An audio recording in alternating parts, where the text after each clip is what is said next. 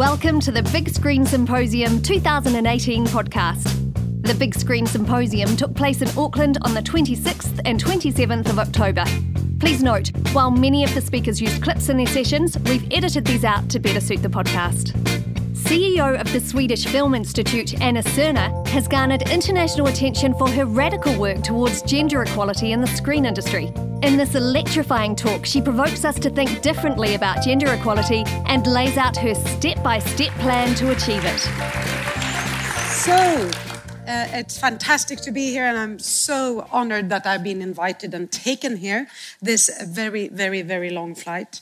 Uh, but uh, I had a fantastic night's sleep, so I'm I'm happy, and I was so uh, pleased to uh, take part of yesterday when Wanuri Kahiu, I think you pronounce her name, who did Rafiki, when she was talking about her job and her film out of the word joy. And I think that that is exactly what I want to talk about the joy of quality. And I will just uh, give you a hint of how uh, I, what we have achieved in Sweden since the past five years.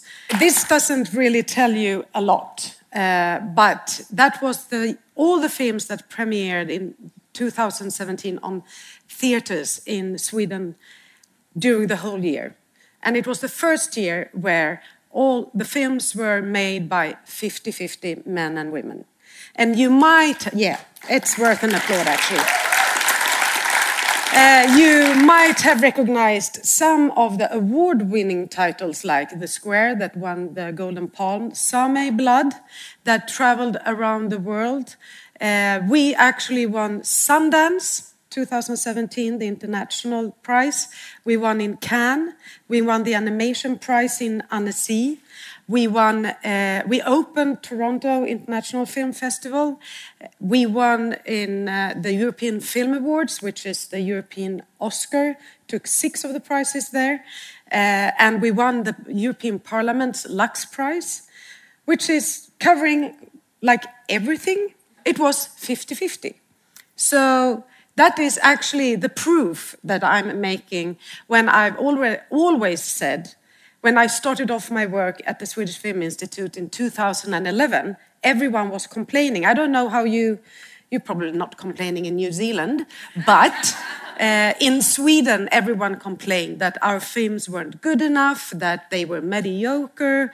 Look at all the other countries, look at Denmark, they're doing so good films. So the starting point was disappointment, a little bit of whining, uh, and like, uh, I mean, I think it's quite common that you start off at a point that you're not very happy.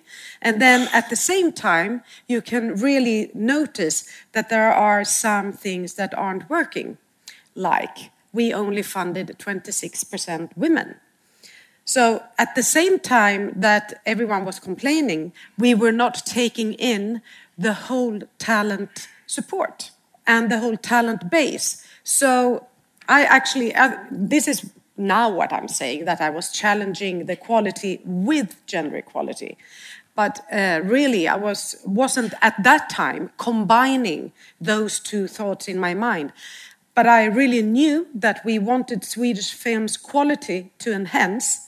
And at the same time, I was really convinced that we need to start fund women and men on, on the same way and giving them the same opportunities as I was totally convinced that women could achieve as good as the men could.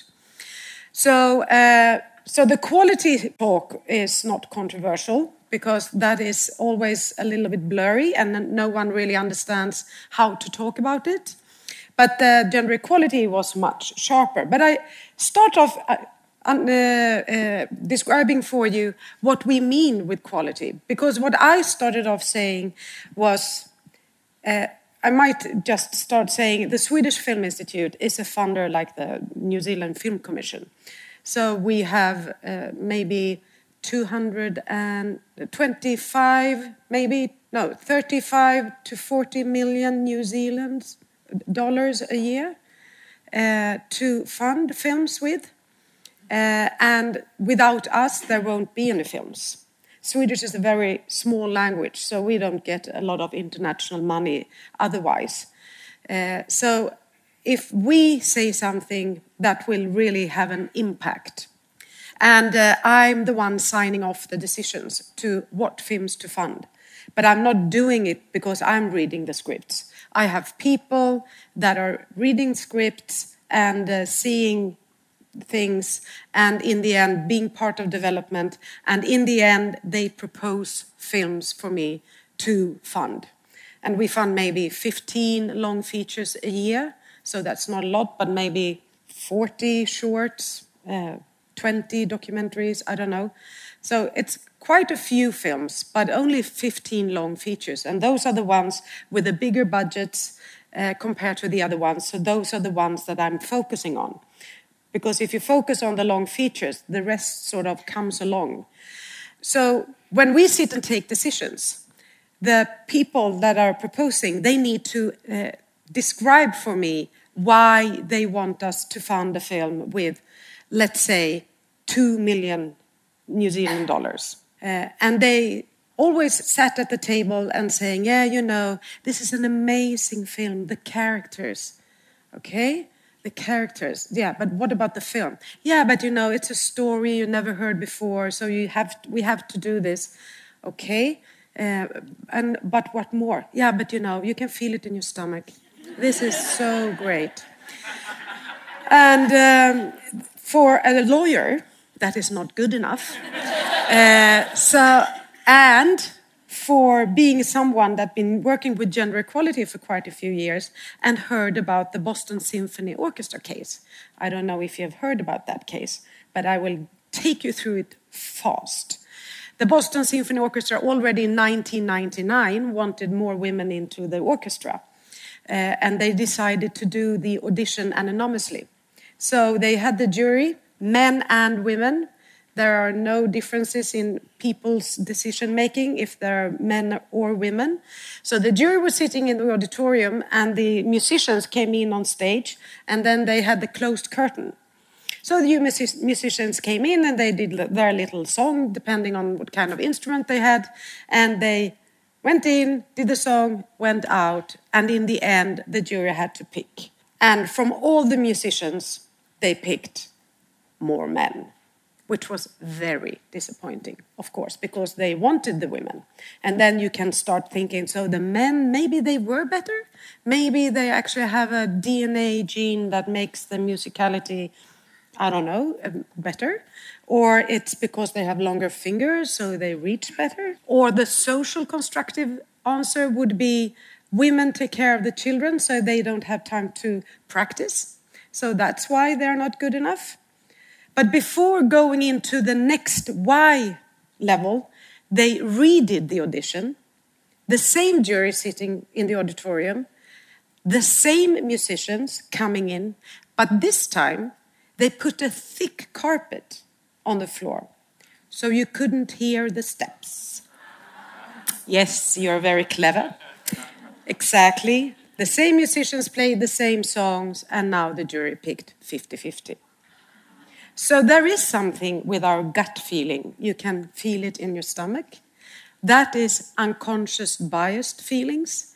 And I have them as much as anyone because we are raised with seeing geniuses in men and quality in men. And with the women, we are more, hmm, but can she really do it? Are we sure? Yeah, I don't, I, I don't think she was as good as he was. So, to get rid of the gut feeling, I started a very structured way of making my uh, proposers to argue of quality out of those three words. Relevance, what's the relevance of the story? We don't talk about who is doing the story when we talk about that. What's the relevance or urgency of the story today? Why is it a story we have to listen to? It has to touch upon something that we realize this is what people right now are dealing with. The second point, the originality. We don't want to have seen it before. And the originality can be anything. It can be the combination of a new scriptwriter and a director, or it can be the the script we never seen before, or the platforms it will be told on, or whatever. Whatever they find to say, to argue for the words, relevance, originality, I'm happy. But you need to get people to really argue because then you go away from the gut feeling and start actually describing. And the craft part, there you get into the persons. Who is the director? Have the director the potential to do things? And uh, what about the cinematographer? Uh, and what about the combination? Do we really believe that this will end up on the big screen in a good way? And of course, then, if you won prizes before or if you have other kinds of experiences, that will make your chances uh, grow. But you need the combination. And so they argue about this, and then I ask them, so what is the purpose or the aim of the film? And we have made a success chart. And this is uh, bad in the sense that it's only measuring the admissions on cinema, which is, we all know that film reaches the audience uh, in many ways, but we never get the numbers. So the admissions are the only numbers that we have for sure. But of course, the film needs to want to reach an audience. And what is the audience? What is the target group? And where is the target group? On the this X, you can see the admissions and Sweden is a small country. I don't know what admissions you are used to, but you can see that hundred thousand. That is that is pretty good in Sweden. And then you have the critic awards, the quality index. So we take all the critic awards and we take an average. And the average three is the least we demand that the project has as a potential. And then we add on if the, the film is invited to the big festivals, like A listed festivals. And then you can get up to two points. So the square that won the Golden Palm in Cannes, of course, got two points. And that meant that it really reaches the top.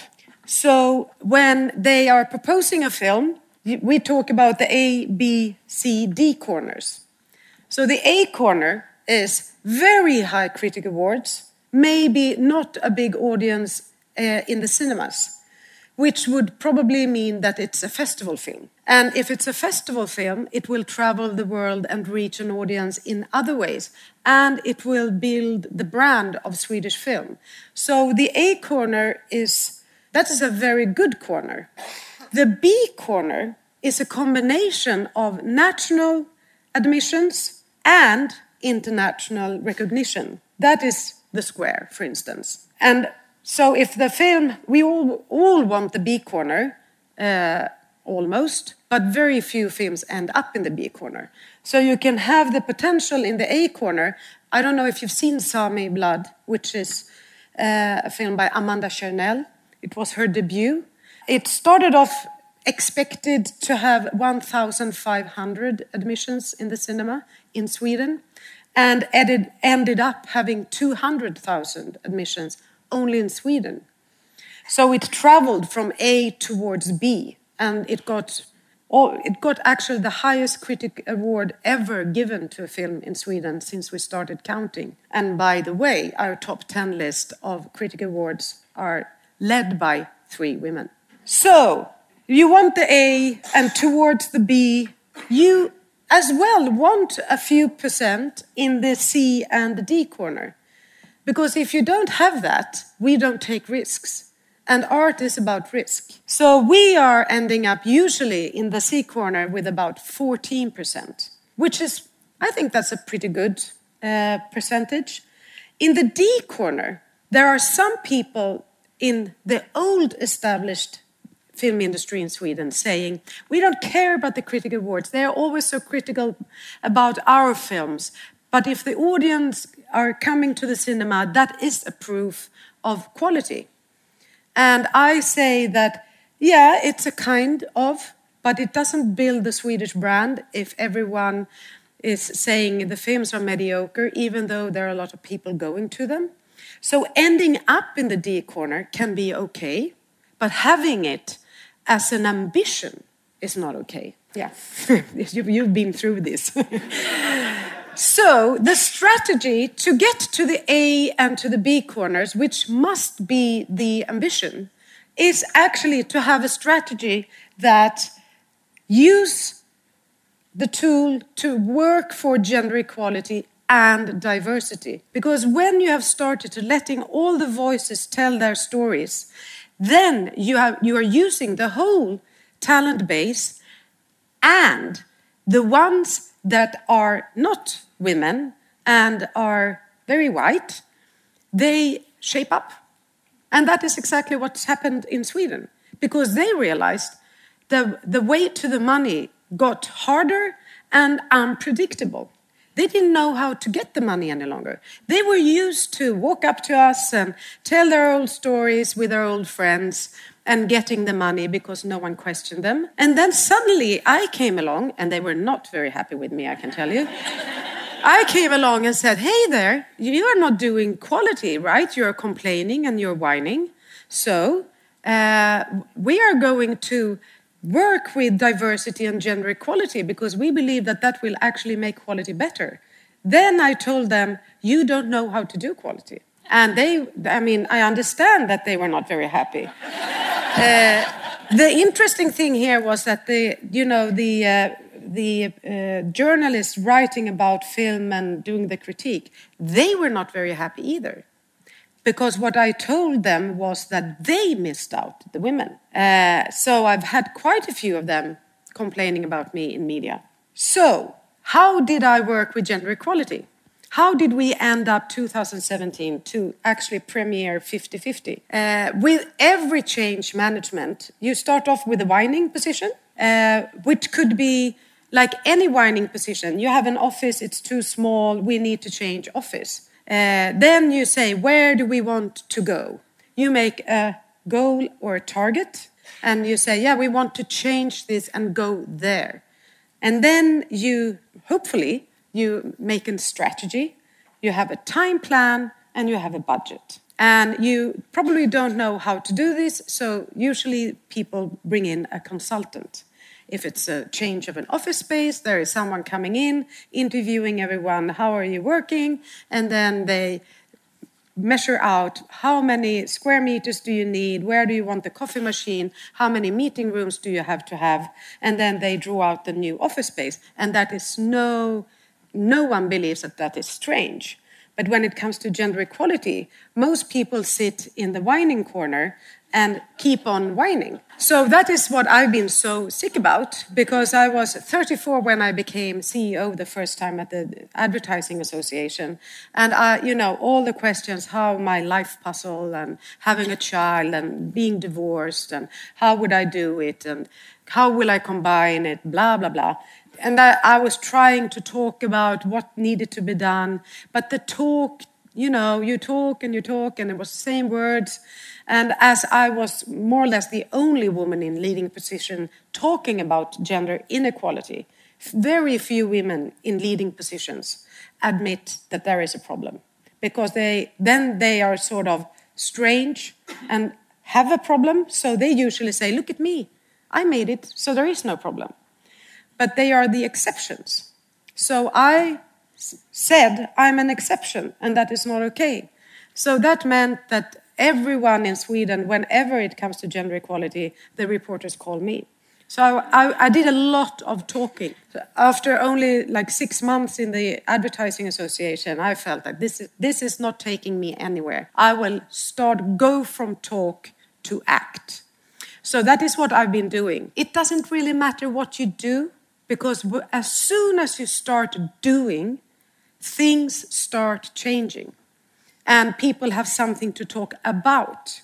And then if you do the wrong things, yeah, okay, you redo, but you can't sit in the whining corner believing that that will take you anywhere. So the strategy for us was to act and to have an action plan where every argument that we get why there aren't enough, and I picked female direct directors in long features because that's the most prestigious position. So why aren't there? Yeah, the first argument you always get to hear is there are very few competent. You know, they no, they can't do it. And we just decided to prove them wrong. So we started a site, NordicWomenInFilm.com. We made it Nordic because I believe that if I invited my Nordic neighbors, they could start working on it. And of course, when it was the wording, they were with me. When I said, Do you want to be with us in the, this site? Yeah, that's a great idea. We're with you. Okay, so we started doing. And then when we came along a way and I said, okay, now we have to start to build the site. So now you have to start paying, acting. No one was with me any longer. And it was two women, two men. So that's not the gender thing.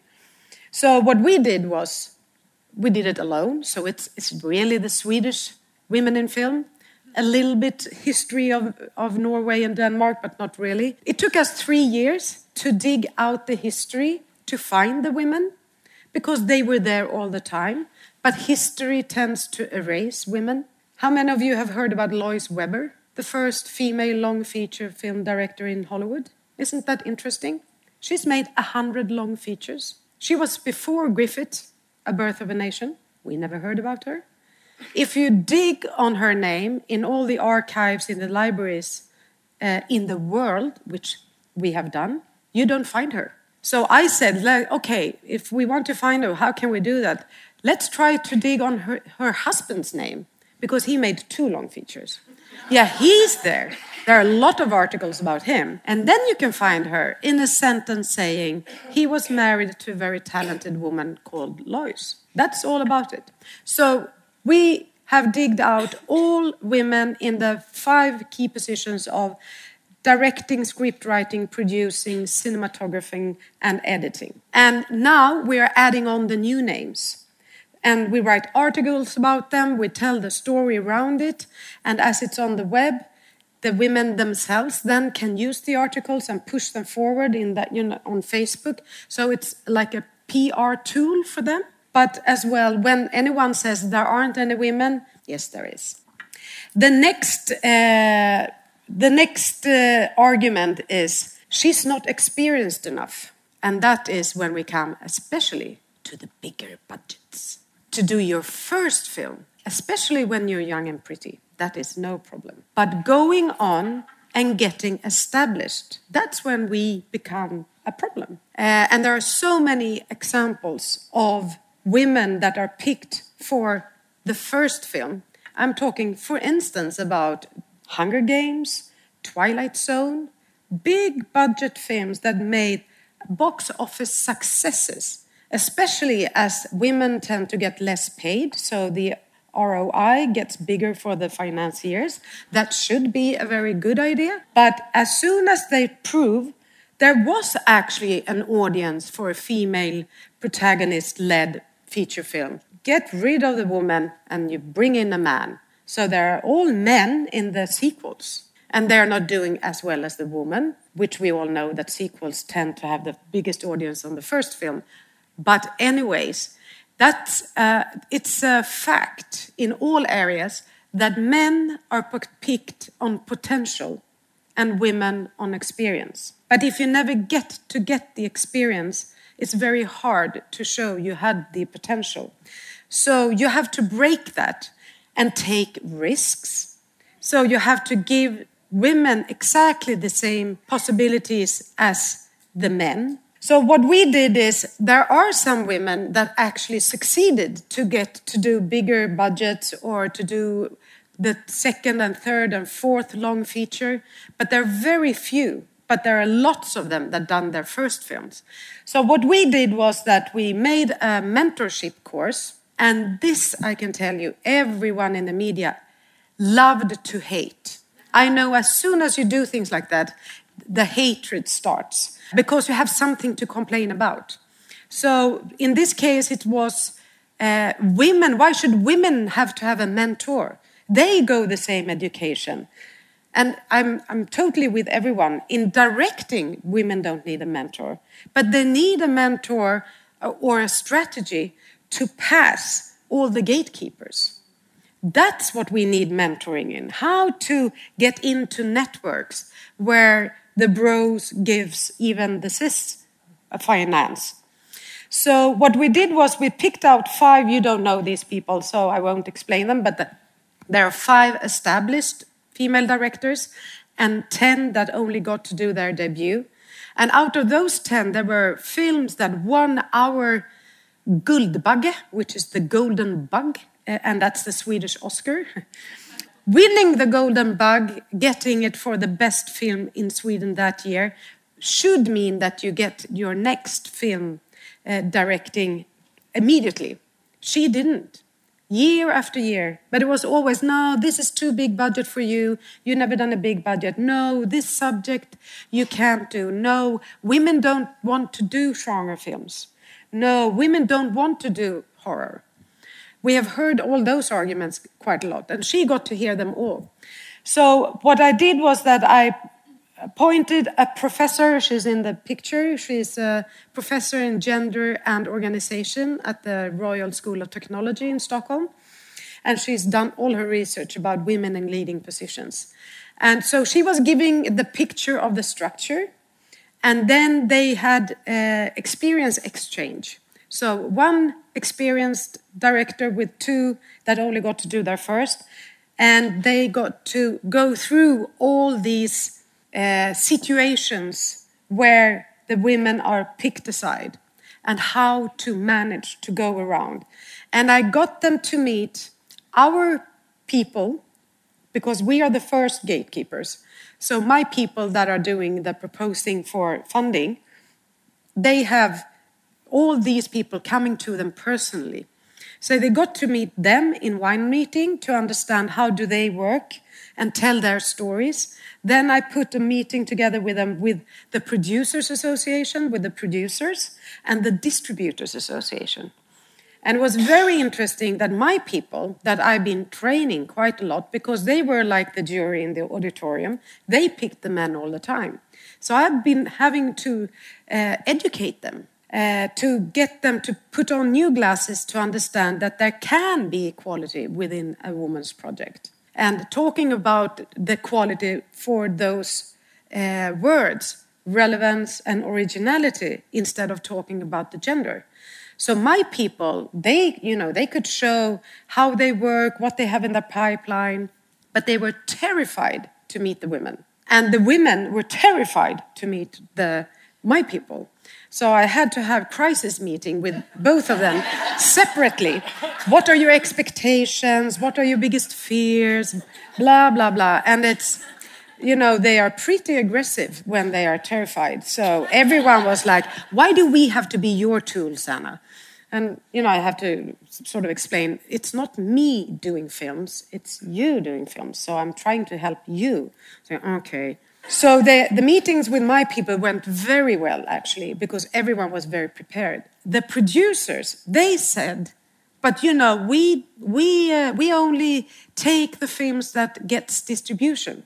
So it's really the distributors that decide. And we try to argue why that is not correct. And then we had the meeting with the distributors and I said, yeah, but you know, we only take what we get, so the producers are the ones to decide. So then I said, so okay, maybe we should have a joint meeting. So you two get together. Yeah, but you know, I really have to go now. Uh, and I never got to get that meeting, but it was very interesting. These women, half of them made their second or even third film, half of them didn't. And that's because we demand exactly the same quality out of women, and their projects weren't good enough. And this is a problem for me because the women that now gets denied our money believes that I'm not doing gender equality any longer. And I have to say, yeah, but I'm sorry, but maybe you're not good enough. Because it goes, of course, for everyone. We went from saying no 85% of all admissions, and we went up to 95. So it's really, really hard to get our money, even if you are a woman or a man. This argument, there aren't as many young women as men who dream of becoming a film director. I've heard that so many times. Producers coming to me and saying, but you know, women never knock on my door. It's never that they come up with their portfolio. Uh, you know, it's always men that are coming. And there are two arguments for that. The first is yes, it's actually true. Men tend to have a lot better self confidence than women. So they do that. They take risks. They know they have nothing to lose. There, so we did a survey to understand this. Why is that? And a very long story short is when you ask a young woman if she if she wants what she wants to do, and she says, "I want to become a film director," the answer she gets is, "A film director? Are you crazy? It's such a hard competition. Are you? Do you understand how hard it will be? And you know, you're gonna travel months being away during weekends. Who are gonna take care of the family? Are you sure you're up to it? Are you sure you're really convinced? Because you know that is a hard choice. And a lot of women looks on the history and realizes how hard it will get, and they actually quit. Or they sit on their project and make it the best, best, best, best, best because they know they can only get one shot, so they don't take any risks. While a young man who wants to become a film director gets to hear, a film director? Are you crazy? You realize how big competition it is? But what the hell? You go. What do you have to lose? Hey, you got potential. Just try. And he knows that, yeah, yeah, he can fail once, twice, three times. He can still get to do a new shot. So he get, gets this big self confidence. So there, there is a, a reason for women to be more reluctant on selling themselves uh, because they know that they usually get a no, and then it's really hard. The other thing is when the producers say that the men is, are the only ones that come knock, knocking on their doors, I tell them, so what made you think that you find the best quality by sitting on a chair and waiting for the quality to knock on your door? You go out scouting. And that is what we are doing all the time, actually, because we are counting. What I hear when I say 50 50, over time, not every year, 15 decisions a year is very hard to have exactly 50 50 every year. So we, we measure over a time period of four years. But what I hear is that you do the quota. And we are not doing quotas, we are doing quality. But it's really, really hard to get that message through. It can be the reason because I, in the beginning, said when I started off at the Film Institute and got the reporters because they knew I was there and what would I do with the gender inequality. And I said, I give it three years. And if I haven't achieved gender equality 50 50 over that period, I'm not afraid of quotas. And that made the industry move because when the money says we want women, then the produ production companies found the women. So that is a very easy way. But we can see uh, over time in Sweden, I will show you that it really worked. And I, I guess you've understood that by now. uh, uh, that over time, when you do the counting and you achieve this, and now when everyone believes that we are you know, in Sweden, they're ready. That's fantastic. Now we see that the submissions with female directors is going down. And I think it's because now the producers show they didn't change. It was our money that changed, but the production companies didn't change. They just found the women because they believed that that was the easier way to get the money. Now, when we're ready, they go back to their old friends. So the old directors come back, trying to get our money and we have to go out scouting. So it's not that we are ordering films with female directors, but when the, film producer comes up to us with his or her fifth male director, we question that and we ask them, show us what kind of program do you have? What do you have in your pipeline? Because we want to push them to find the women again. So counting all the time because that's what we are doing. We're counting every decision meeting and we take decisions once a month. That means that already in April, you can see how this year will turn out. If you do the counting once a year, you get the numbers April the year after. And then you can say, oh, we didn't, we, we didn't manage. And then you're already halfway into the next year. But doing the counting and aggregating the numbers. So we take a decision, we take maybe 20 decisions at, at a meeting every month shorts, documentaries, and long features. And we talk about the projects out of the criterias, not about the gender. And we take the decisions. And then afterwards, we get the numbers. And then we can see okay, in total, we are still only, for us, 2018, only 29% female directors. Okay, so then we can say, what about the rest of the year? Do we believe that we will get more better numbers? And if not, what can we do? What kind of other actions can we do? So that makes you proactive instead of reacting with disappointment. We, as I said, it's our money that changed, not the industry. And to get the industry along, we uh, made a survey, we did a research actually uh, with the Producers Guild. Uh, and uh, not very many from the producers showed up, but the ones that did, they have really become our best ambassadors now because they really understand. But this was, I, I wouldn't say that we did change the market. I think this, we are talking generations before we have changed any, anything really for real. When that little baby is grown up, maybe. so, what happened? I don't know if you can see the numbers here. But 2000 to 2005, we funded 20% female directors.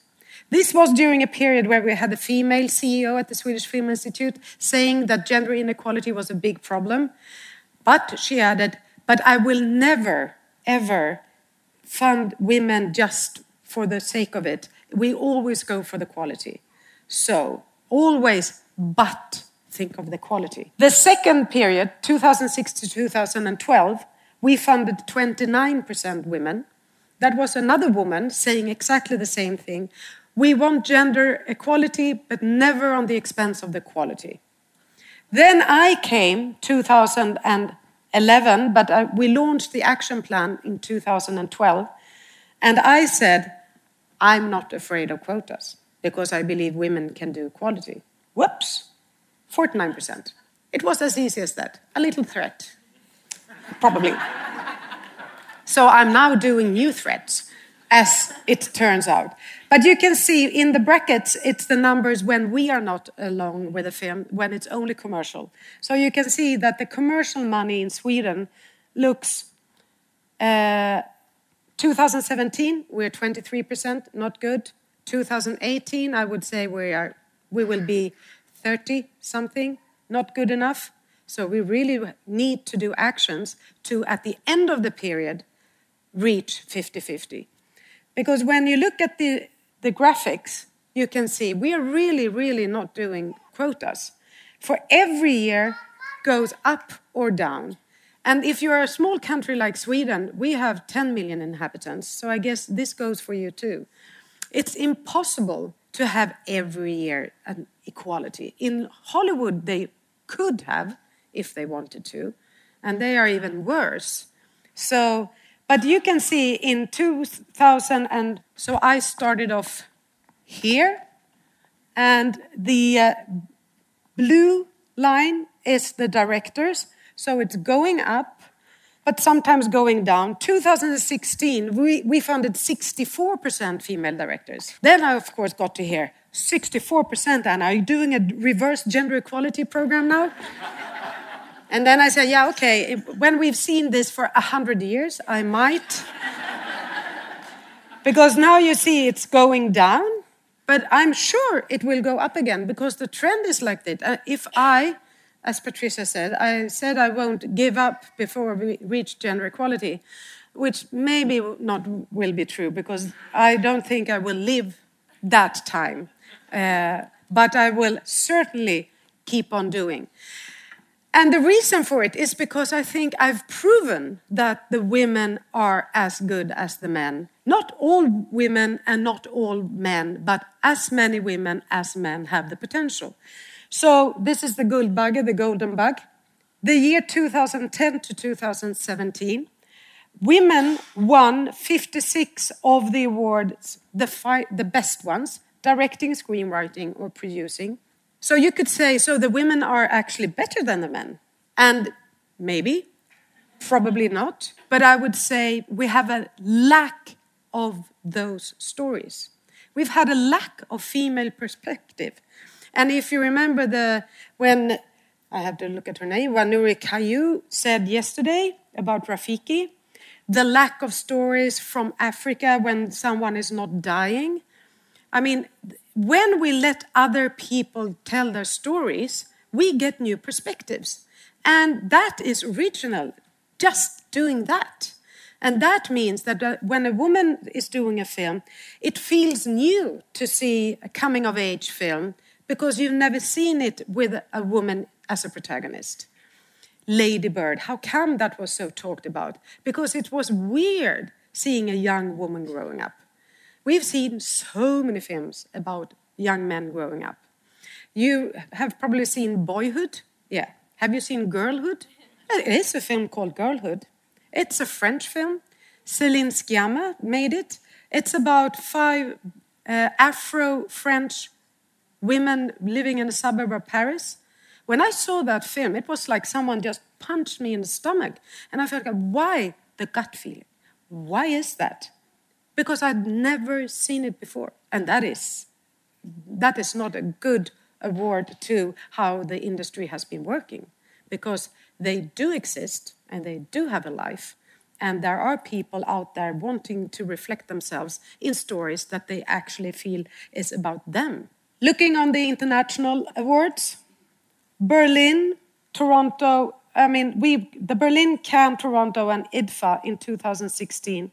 We had 24 films. It's quite a lot for a small country. 40%, 39% women. In Berlin 2017, 50% women. Cannes, 67% women, and I would say Cannes, that is uh, extraordinary. Toronto, 50% women, and IDFA, 38% women. So the women can achieve very good films. And when they do that, the men as well shape up. And that is what's happened in Sweden. Suddenly, everyone shaped up, and we had a, a bigger ambition. But in 2000, our action plan ran out 2016. Uh, and I realized that we didn't change anything for real. We just changed our money. So uh, then we decided to launch a new action plan just to have it top on mind because when you do things you keep on talking about things and then it's high on your awareness. And uh, i uh, well my minister of culture said we want to do a seminar in cannes. And you know, doing seminars in Cannes, that's the worst idea you can ever have because we can never compete with Penelope Cruz or whoever it is. So we launched our first action plan in Cannes in 2013, and uh, it was very interesting. It was, I think, maybe 100 seats, maybe 20 reporters came. They were all aiming for the bar because we had a party afterwards. No one wrote anything. So this was only three years later and suddenly, my minister of culture comes, and you know, she wanted to be on stage and get the limelight. And we felt like, oh, that's going to be such a disaster when no one comes and we are sitting there. So we, but we, when the minister of culture said, you want a seminar, you make a seminar. So uh, we arranged the seating so it should look full, even though it was empty. Uh, so we, I think we made the seats for a hundred, but you know, made it very tight and uh, mixing it up with the bar. So it, when they were standing by the bar, it would still look like they were listening. The seminar was crashed. We had 180 people coming. And when Cameron Bailey, who's the programmer of TIFF, took a picture of me pushing it out in the, uh, on Twitter, writing, Anna Serner is the new uh, rock star of the festival world. That's when Sweden woke up. That's when they realized, because it was published in the Swedish, Swedish biggest newspaper. That's when I got some support from the Swedish industry saying, hmm, we're actually doing good. So now they are saying that they are proud, but they are delivering less women. so I have a problem with that. So, uh, in the new action plan, we keep on uh, counting. We are keeping up the uh, education part. We are making reports. Last year it was, uh, and we have them in English, it was a report on how we came where we are now and how to go further. Uh, and this year it will be the money issue because even in Sweden, women don't get the bigger budgets. So when I was in Cannes, knowing how well a threat works, I was standing on the stage uh, this year, 2017, because my Minister of Culture wanted yet a seminar. So we made a new seminar, and this time I, uh, I actually was very surprised myself.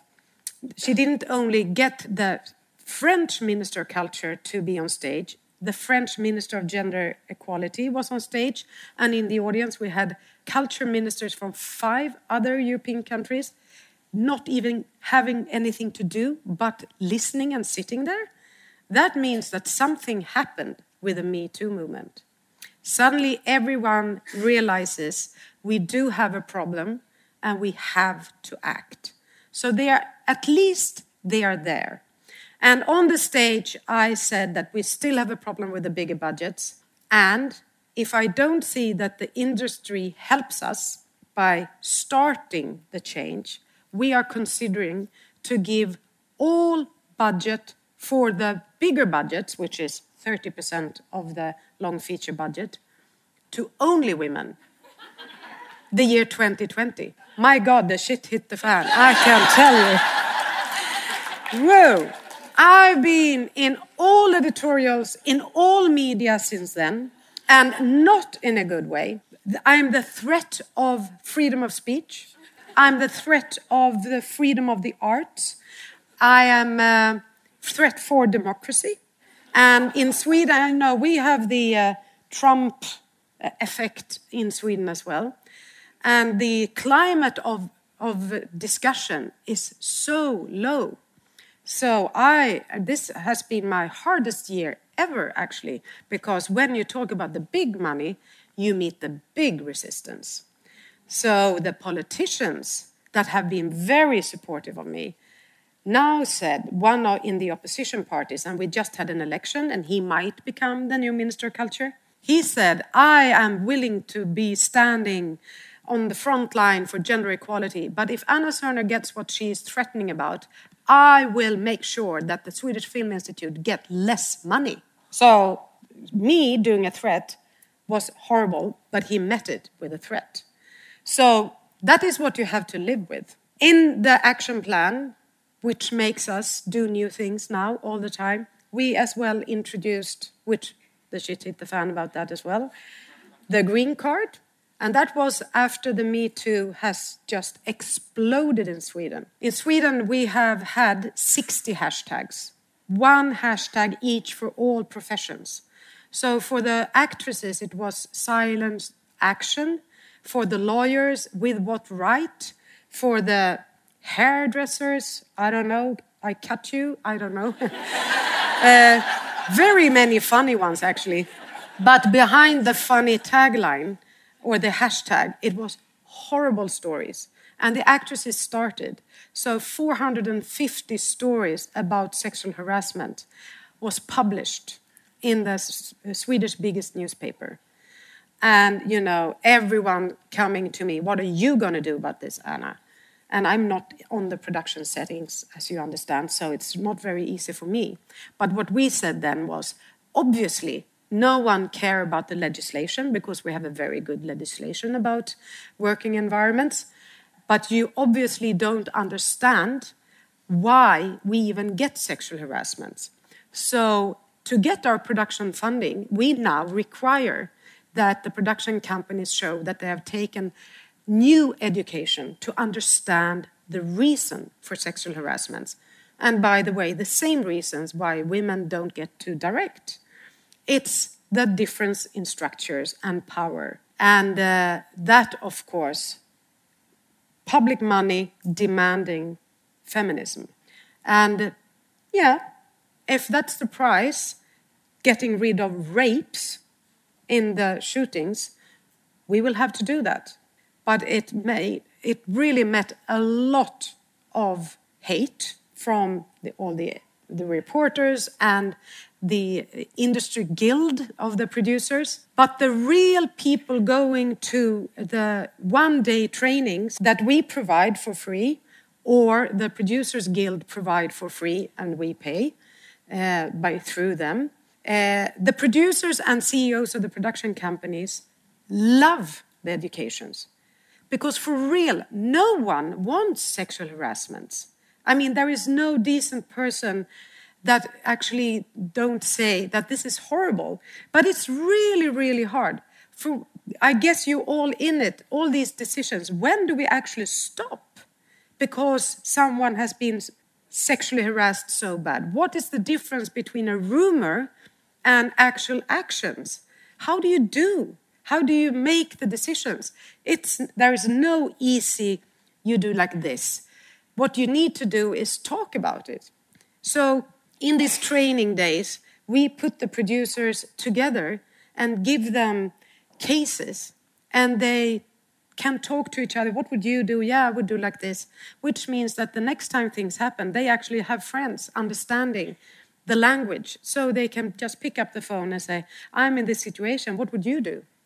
So they, they love the training, they hate the requirement. But that's, uh, that's fine with me. Thank you. This session is presented by WIFT. The Big Screen Symposium is brought to you by Script to Screen and Janda. We would like to thank our event partners, the New Zealand Film Commission, New Zealand On Air, Images and Sound, Screen Auckland, and Stage and Screen Travel Services. Voiceover was provided by Samantha Dukes and music by Poddington Bear.